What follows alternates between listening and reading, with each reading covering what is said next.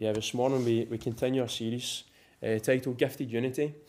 Uh, so we're continuing to look at how it is the spiritual gifts that God gives to his bride, the church, which is, is each one of us. We are all part of the church, is in fact an, an amazing opportunity for unity within the body. All the different gifts that we have, all the different gifts that we use, God uses us in such a way that we experience more and more unity within the life of the church. So, over the last couple of weeks, we spent time looking at how the Spirit is at work both in our salvation and within the wider life of the church. And we've looked together at how the Spirit's work in both of these areas brings about this unity within the body of Christ so that we become the spiritual family that God has created us to be.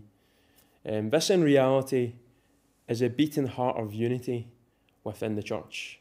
Um, if we have faith in God today, we can all look upwards and say, Father, and at the same time, our faith means we can all look at one another.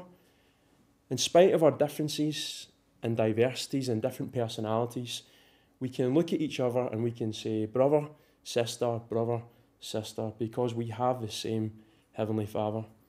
So the work of the Holy Spirit, both vertically and horizontally, is what binds us together as a spiritual family. And this is why unity is possible within the church. It's only ever possible because of God's Spirit at work within our lives. This morning we continue on in 1 Corinthians 12, and we're going to focus on verses 7 to 8 of our passage.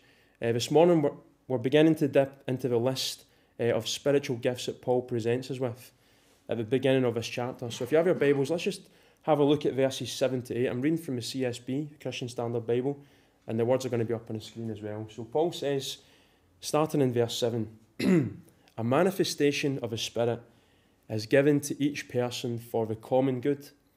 To one is given a message of wisdom through the Spirit, to another, a message of knowledge by the same Spirit. Amen. May God bless the reading of His Word uh, today.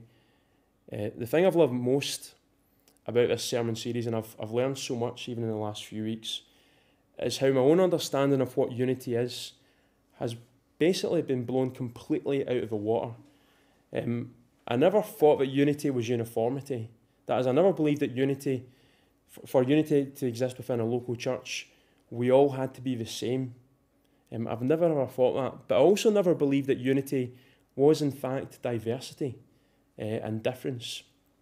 Deep down in my own heart, I never really believed that diversity and difference could be one of, if not the primary vehicle for unity within the life of the church. Unity flourishes when there is complementarity, diversity, difference.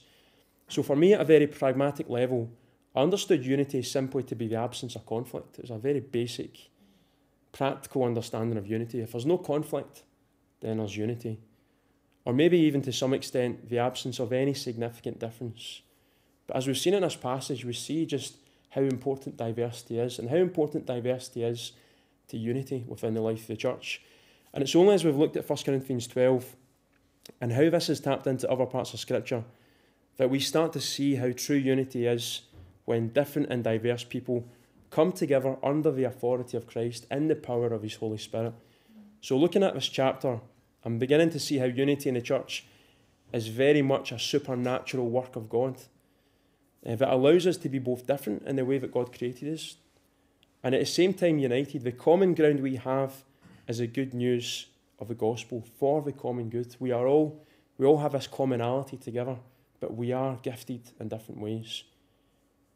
It's incredible. It's interesting. Philippians 4, uh, Paul speaks about Euodia and Syntyche, who appear to have fallen out with one another. It's two individuals in the church in Philippi.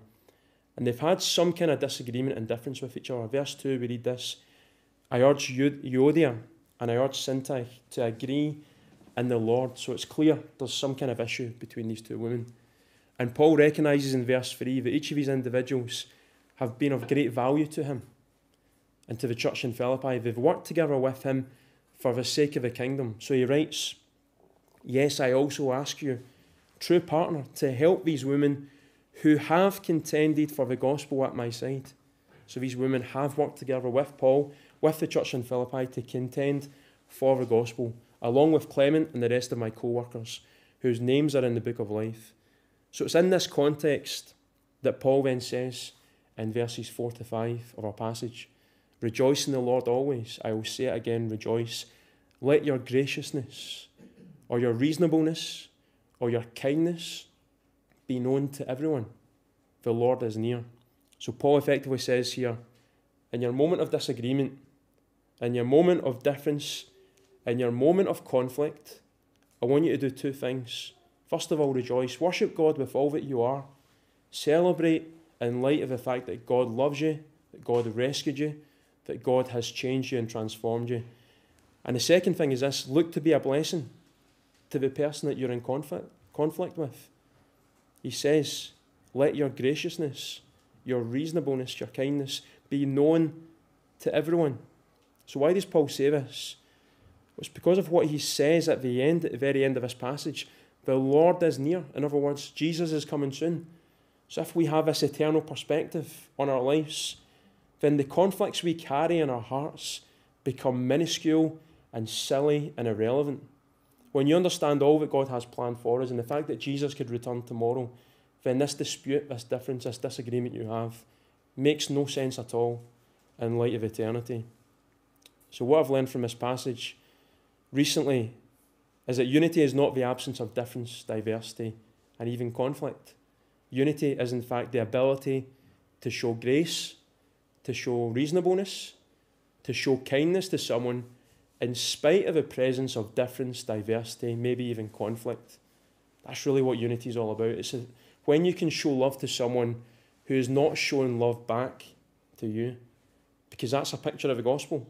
Because we, we rejected God, we turned our back on Him, and yet, in spite of our sin and rebellion, God showed love towards us. So, when we do this in a horizontal way to our church family, we are, in fact, in some way replicating what Christ has done for us. So the differences that we have can, in fact, become a spirit empowered vehicle towards a biblical unity that glorifies God, that points us towards our differences, and enables us to then complement one another as a church family. So we see this with the Godhead. Father, Son, and Holy Spirit are all different, and yet they're one. And notice clearly not the same difference we see between the Euodia and Syntyche but it's difference nonetheless. We see this in marriage, as we thought about last week. Men and women are different, and yet God made them to be one in marriage. We see this in the church as well. There would never be another situation in society or in culture when where this group of people here right now would be together. This is a supernatural work of God, the fact that we are all here because we are all different. We all come from different backgrounds. We have different nationalities and yet God brings us together under Christ. It's a supernatural work of God. It makes no sense apart from the Spirit at work within our lives. So, this is why Paul says in our passage today, and particularly in verse 7, a manifestation of the Spirit is given to each person for the common good. So, a manifestation of the Spirit is given to each person for the common good. So, the diversity and difference in the church comes from the fact that each person receives a different manifestation of the Spirit. The spiritual gifts we have are varied evidences of the Holy Spirit. This is what makes us different. This is what makes us diverse. And Paul uses this word manifestation here. And in doing this, he's basically bringing those three ideas in verses 4 to 6. If you remember last week, we're thinking about different gifts, different ministries, different activities. And Paul's bringing all those three terms under the same banner. This term manifestations covers them all. And these manifestations take various forms depending on each person, depending on what we do within the life of a local church. So, this means something really important for us this morning. There's not a single person here who has not been gifted by God in some way. We all bring something different to the table that is Dennistoun Baptist Church. And that something different is of absolute value and worth and importance to God and to each one of us. So take hold of the fact that God loved you so much that He didn't just die for you. That in itself is amazing and incredible, the fact that Jesus died for you and for me. He also rose from the dead. He gave you His Holy Spirit. He gifted you in different ways. They're called manifestations of the Spirit. And these different giftings benefit the whole church family. They're for the common good. So a person that says, I'm of no use in this church, some of you might say that this morning you're saying something completely unbiblical. Completely unbiblical. It makes no sense. God's word is clear. We all have gifts. Our gifts are varied, our gifts are different, and these gifts benefit the entire church massively. Not just a wee bit. When we use our gifts, empowered by the Spirit in a way that glorifies God, we are massively encouraged and blessed by this. So understand that. It's just so important. Uh, the diversity is, in fact, an opportunity for unity, and we see this unity in these manifestations of the Spirit. And it's the same source. So it's the Spirit. The Spirit manifestations we see in a church, both ordinary and extraordinary, are from the Spirit Himself. It's quite incredible when you think about that. God's Spirit is working in our lives, God Himself is in us. He is a source of all that is good we see within the life of the church. And not only that, we see this unity that it results, it produces the same thing. The Spirit manifests in various ways in the lives of believers in the local church. And all these various manifestations result in the same thing. They are for the common good. We're for the common good. You know, when we read that phrase, for the common good, it literally means with a view to profiting the group. With a view to profiting the group. The individual and varied gifts that you have really will benefit the entire group that is Dennistoun Baptist Church. So don't underestimate us. You know, if we're Scottish here this morning, then we're always downplaying our, ourselves and our nation in so many different contexts. But understand this morning that the Bible is clear. God has gifted us in so many ways. And so we should embrace the gifts we have and use them in humility and dependence in such a way that He is glorified through our lives. We know this to be true. We see this in so many different ways within the life of Dennistoun Baptist. We're all different. As I've said this a few weeks back, I look at every single person here. You are all different. You are gifted in different ways. We all have a different manifestation of a Spirit. And when we display our diversity, we in turn experience unity. So I'm sharing all of this with you this morning, recognising there's quite a lot of overlap here. And we've talked about the subject of diversity and unity already within this series, and that's no bad thing. Any overlap is because of what Paul writes in 1 Corinthians 12. Paul is re emphasising some of these points for us. And so it's helpful and healthy for us to re emphasise them as well. So it's from here that Paul starts to talk about different spiritual gifts. And we've said already this list is not exhaustive. This is not the complete list of spiritual gifts. There are many, many more alongside the ones we find in verses 8 to 10. Um, this list will highlight some of the gifts that some of you have within the life of Dennistoun Baptist. Um, so let's begin by digging into verse 8 of our passage. Paul writes, To one is given a message of wisdom through the Spirit, to another a message of knowledge by the same Spirit. Now, take note, the spiritual gifts are not wisdom and knowledge, but rather a message of wisdom and a message of knowledge. These gifts are ones that, when used, involve some kind of verbal declaration. It's not just that we have wisdom and knowledge, we have the gift to then communicate wisdom and communicate knowledge. So let's take these gifts in turn. Uh, as we look at these gifts, an argument could be made that these are, at the very least, very similar. And the fact that they are beside each other in Paul's phrase would suggest that. We can say for sure that there is certainly significant overlap between these gifts a message of wisdom and a message of knowledge. But what's important to note is that you would not find these verses, a message of wisdom and a message of knowledge, anywhere else in the New Testament. And that kind of makes it difficult for us to understand what these gifts are all about. If Paul or another apostle had spoken about a message of knowledge and a message of wisdom in another passage, we would be able to gain some more insight as to what these gifts are. However, we don't find this anywhere else. So, what we do have, however, are a number of examples where Paul speaks of both wisdom and knowledge in this letter to the Corinthians. And we can be certain that when Paul uses those words, wisdom and knowledge, somewhere else in this same letter, he carries the same meaning as 1 Corinthians 12 and verse 8. Now, before we look at these gifts, let's just pause for a moment. Uh, let's just take a step back. Let's take a moment to reflect on the amazing truth that God, in His love, chooses to bless us with wisdom and knowledge. I just think that's an incredible thing that we can so often overlook. But the fact that, that God rescues us from our sins and then blesses us with these gifts so that we have insight and understanding about what is going on in our world, about who God is, about what we face in our lives with all of our different situations and circumstances. This is this shows, this is an indicator that God really does love us. He has his very best for us in all that we face, both good and bad. So just take a moment to reflect upon this. That has to be your foundation. If you understand that God loves you, then you understand why it is that He's given you these gifts, if He has given you these gifts. Paul speaks of wisdom elsewhere in this letter. So let's focus on this message of wisdom, the gift of a message of wisdom. he speaks of wisdom elsewhere in this letter, and as we said, we can be certain that what he means by wisdom and knowledge in other parts of this letter, he means the same here in this passage as well. So he says in 1 Corinthians 1 and in verses 20 to 25, Paul says this Where is the one who is wise? Where is the teacher of the law? Where is the debater of this age? Hasn't God made the world's wisdom foolish? For since in God's wisdom the world did not know God through wisdom, God was pleased to save those who believe through the foolishness of what is preached. for the Jews ask for signs, and the Greeks seek wisdom, but we preach Christ crucified, a stumbling block to the Jews and foolishness to the Gentiles.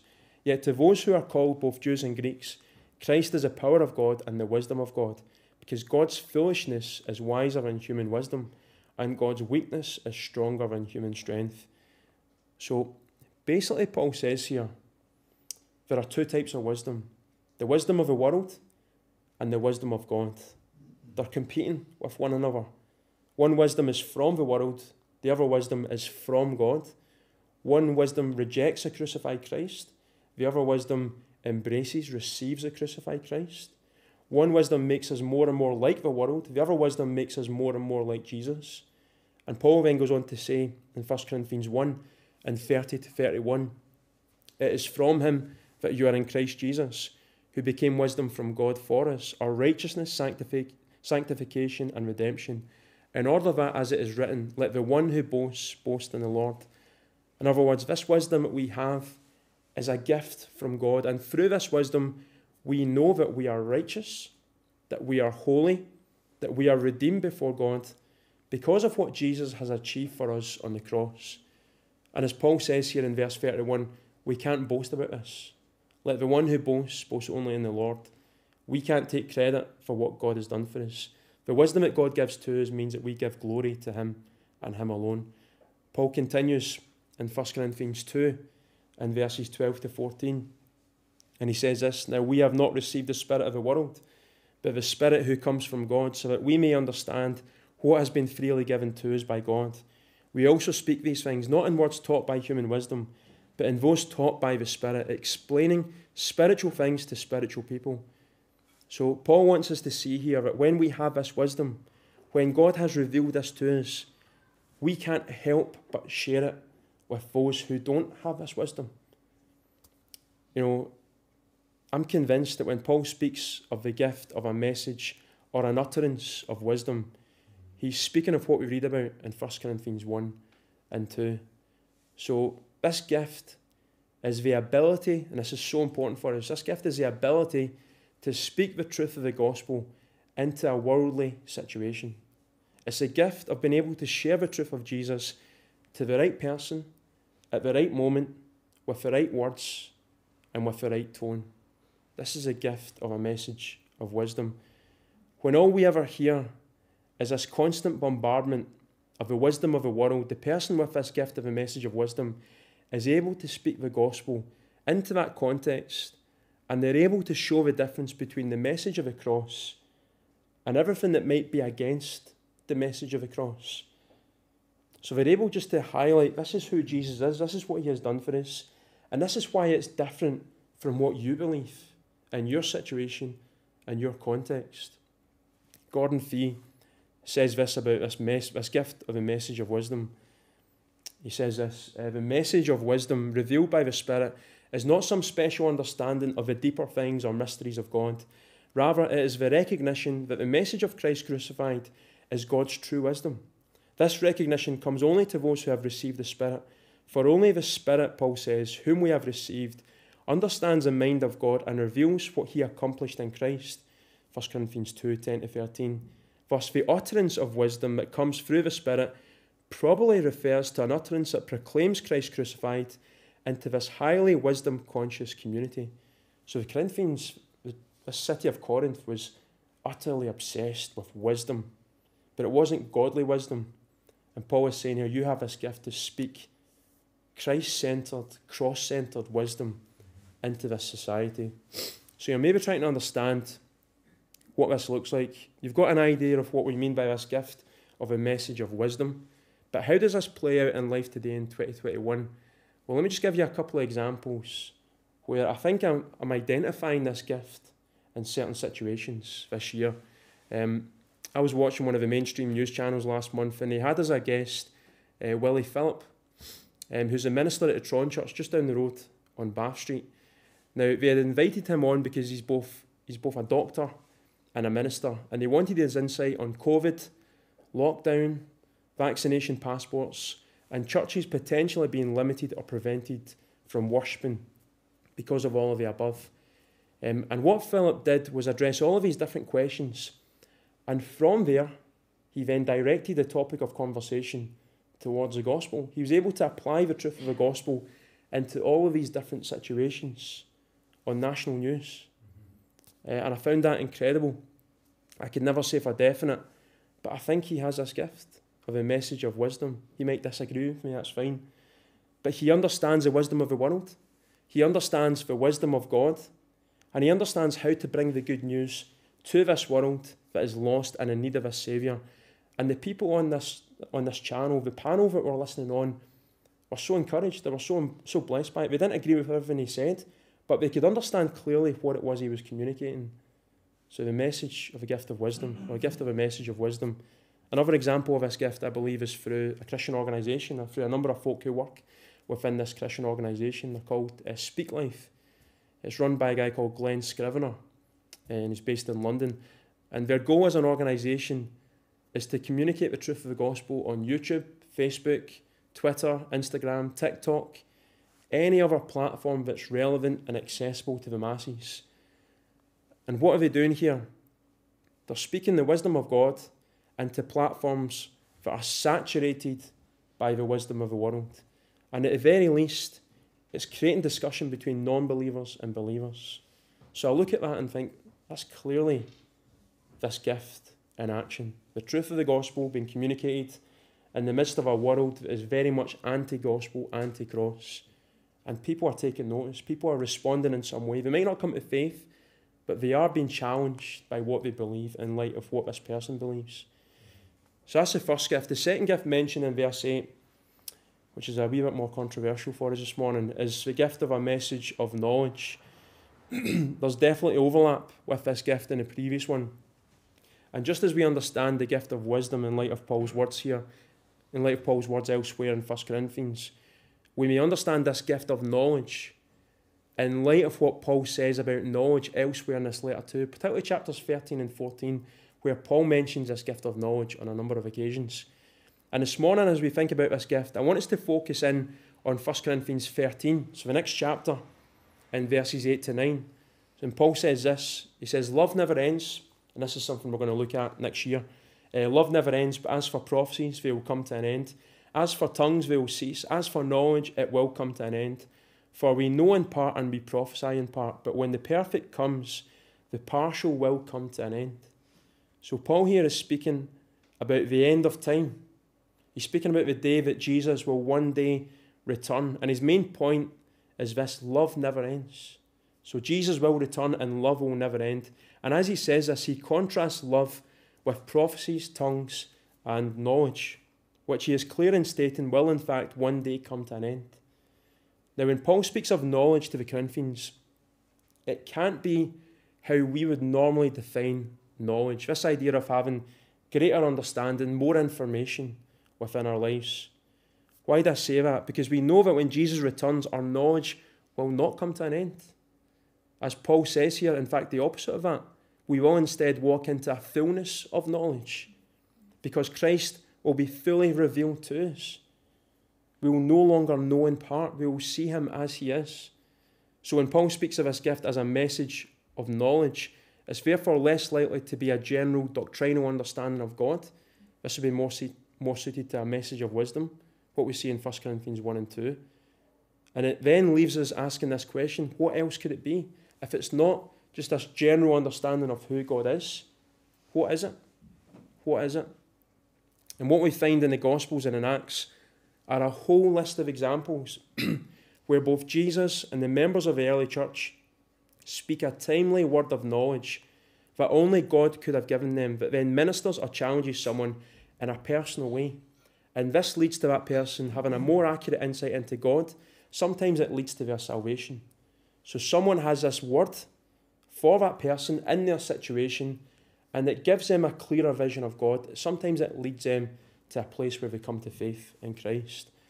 The one example I want to highlight, and honestly, there are there are so many. I, I mean, I, I listed twelve examples, and I can highlight those uh, for us after the service. Uh, we can put it on, on social media or email. but one example I want to highlight this morning, out of the many, is in Acts. It's the story of Ananias as he ministers to Saul, who we know as Paul. We read in Acts 9 and starting in verse 10. So this is this is a moment of Saul's conversion. He comes to faith in Christ. He was persecuting believers, and then he sees Christ and he responds in faith. And we read this in verse 10 There was a disciple in Damascus named Ananias, and the Lord said to him in a vision, Ananias, here I am, Lord, he replied. What a great response. If God calls you, your response should be that, Here I am, Lord. Get up and go to the street called Straight, the Lord said to him, to the house of Judas, and ask for a man from Tarsus named Saul, since he is praying there. In a vision, he has seen a man named Ananias coming in and placing his hands on him so that he may regain his sight. Lord Ananias answered, I have heard from many people about this man, how much harm he has done to your saints in Jerusalem, and he has authority here from the chief priests to arrest all who call on your name. But the Lord said to him, Go, for this man is my chosen instrument to take my name to Gentiles, kings, and Israelites. I will show him how much he must suffer for my name. Ananias went and entered the house. He placed his hands on him and said, and this is what we might call his gift of a message of wisdom, this moment here. Brother Saul, the Lord Jesus, who appeared to you on the road you were travelling, has sent me so that you may regain your sight and be filled with the Holy Spirit. At once, something like scales fell from his eyes, and he regained his sight. Then he got up and was baptized, and after taking some food, he regained his strength. Now, Ananias knew none of what Saul had gone through apart from God revealing this to him. It wasn't like Saul explained all this to Ananias and then he prayed. No, Ananias had knowledge of all of this directly from God. And what results, I believe, is a message of wisdom, a message of knowledge, rather. God is working powerfully in both the life of Saul and in the life of Ananias in order that the gospel might be advanced. Saul's life is transformed because of this, this gift being used, and it results in the gospel being advanced. So this is one of, of many different examples, and feel free to, to ask me about those. And as I said, we'll, we'll put these up on online for you uh, to have a look at. So 12 or so other examples from Scripture, but hopefully you get an idea of this gift being used. Let me just share another example from history uh, and from someone who did not actually believe that messages of wisdom were gifts, were for today. It's a story of Charles Spurgeon, and he was preaching in his church, the Metropolitan Tabernacle, and it's a testimony of someone who went to hear Spurgeon preach. Um, and this is from Spurgeon's autobiography. Uh, so let's just have a look at this, this testimony. Just take a moment to, to understand what's going on here. This is a testimony of an individual who, who arrived at this church and heard Spurgeon preach. Mr. Spurgeon looked at me as if he knew me and in his sermon, he pointed to me and told the congregation that I was a shoemaker and that I kept my shop open on Sundays, and I did, sir. I should not have minded that, but he also said that I took ninepence the Sunday before and that there was fourpence profit out of it. I did take ninepence that day, and fourpence was just the profit. But how he should know that, I could not tell. Then it struck me that it was God who had spoken to my soul through him. So I shut up my shop the next Sunday At first I was afraid to go again to hear him, lest he should tell people more about me. But afterwards I went, and the Lord met with me and saved my soul. So, just an incredible example of this gift in action. Uh, and notice it's for the common good. So, this person was saved as a result of this. I'm sure the entire church family, when they heard about this, were encouraged and blessed. Don't worry, I'm not going to do this next Sunday, pick out someone. But it just shows how God can be at work through this gift as someone sensitive to the Spirit. Spurgeon actually adds his own thoughts to this testimony, uh, and he says this um, I could tell as many as a dozen similar cases in which I pointed at somebody in the hall without having the slightest knowledge of a person or any idea that what I said was right, except that I believed I was moved by the Spirit to say it. And that's just the most important thing for us. It's not just something that we're making up here, it's God's Spirit is compelling us to say that if we're convinced that it's God's Spirit. So Spurgeon continues, and so striking has been my description that if persons have gone away and said to their friends, Come see a man that told me all things that ever I did. Beyond a doubt, he must have been sent of God to my soul, or else he could not have described me so exactly. And not only so, but I have known many instances in which the thoughts of men have been revealed from the pulpit. I have sometimes seen persons nudging their neighbours with their elbow because they had got a smart hit and they have been heard to say when they were going out, The preacher told us just what we said to one another when we went in at the door. So incredible. There's many instances from the life of Spurgeon. Uh, and let me also just share a personal example with you. Um, there are a number I could share relating to this gift in my own life, but let me just share this one. So, a number of years ago, um, I was debating in my mind a decision that I had before me. I was unsure whether or not I should do something. And the reality is, as I'm honest before you, the decision I had in mind was whether I should or should not sin. So I was debating should I go down this pathway? Deep down, I knew it was sinful, but I was tempted by it and I was just considering this as a potential pathway. Um, and so I went to this, this prayer morning uh, very early in the morning. I was the youngest in the group and no one in that group knew what I was contemplating. And I can still vividly remember uh, someone praying, and in the middle of their prayer, they just suddenly stopped. Uh, and they said, Someone in this room is thinking about sinning. They want to do it, they know it's wrong. The Lord is telling you this morning to stop it, to cut it out. Now, if anyone, anything was to ever strike a fear of God into your heart and lead you towards a, a path of repentance and loving Jesus more, it was that. Now, absolutely nobody knew what was going on in my life, and yet here was someone speaking directly to me. I still don't know if this person knew that they were speaking about me or if it was just they had this vague understanding. But it was clear that God was uh, speaking through them, and it was for the common good. It resulted in transformation in my life.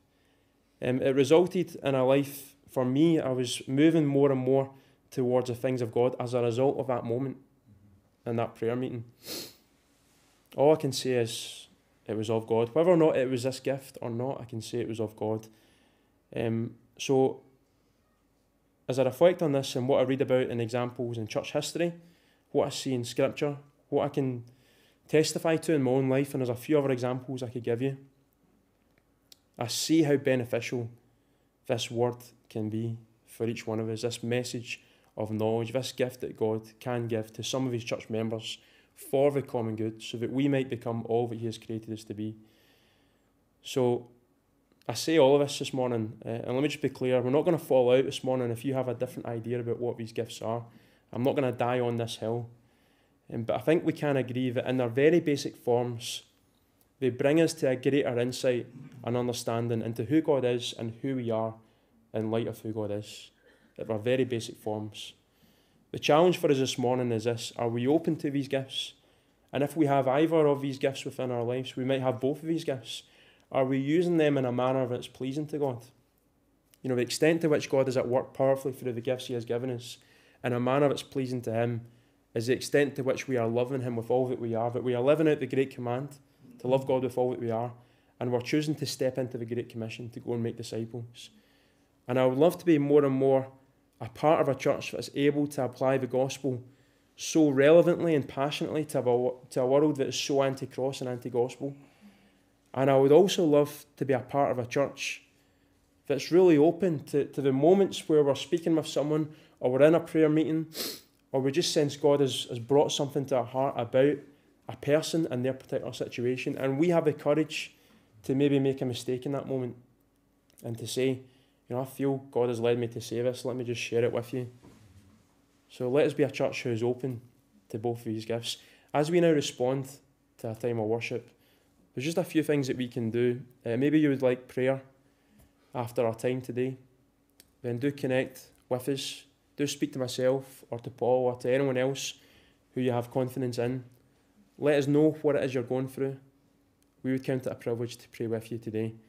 Uh, maybe you've never came to terms with this Jesus before. Maybe you're here or watching online. You've never experienced God's love and grace.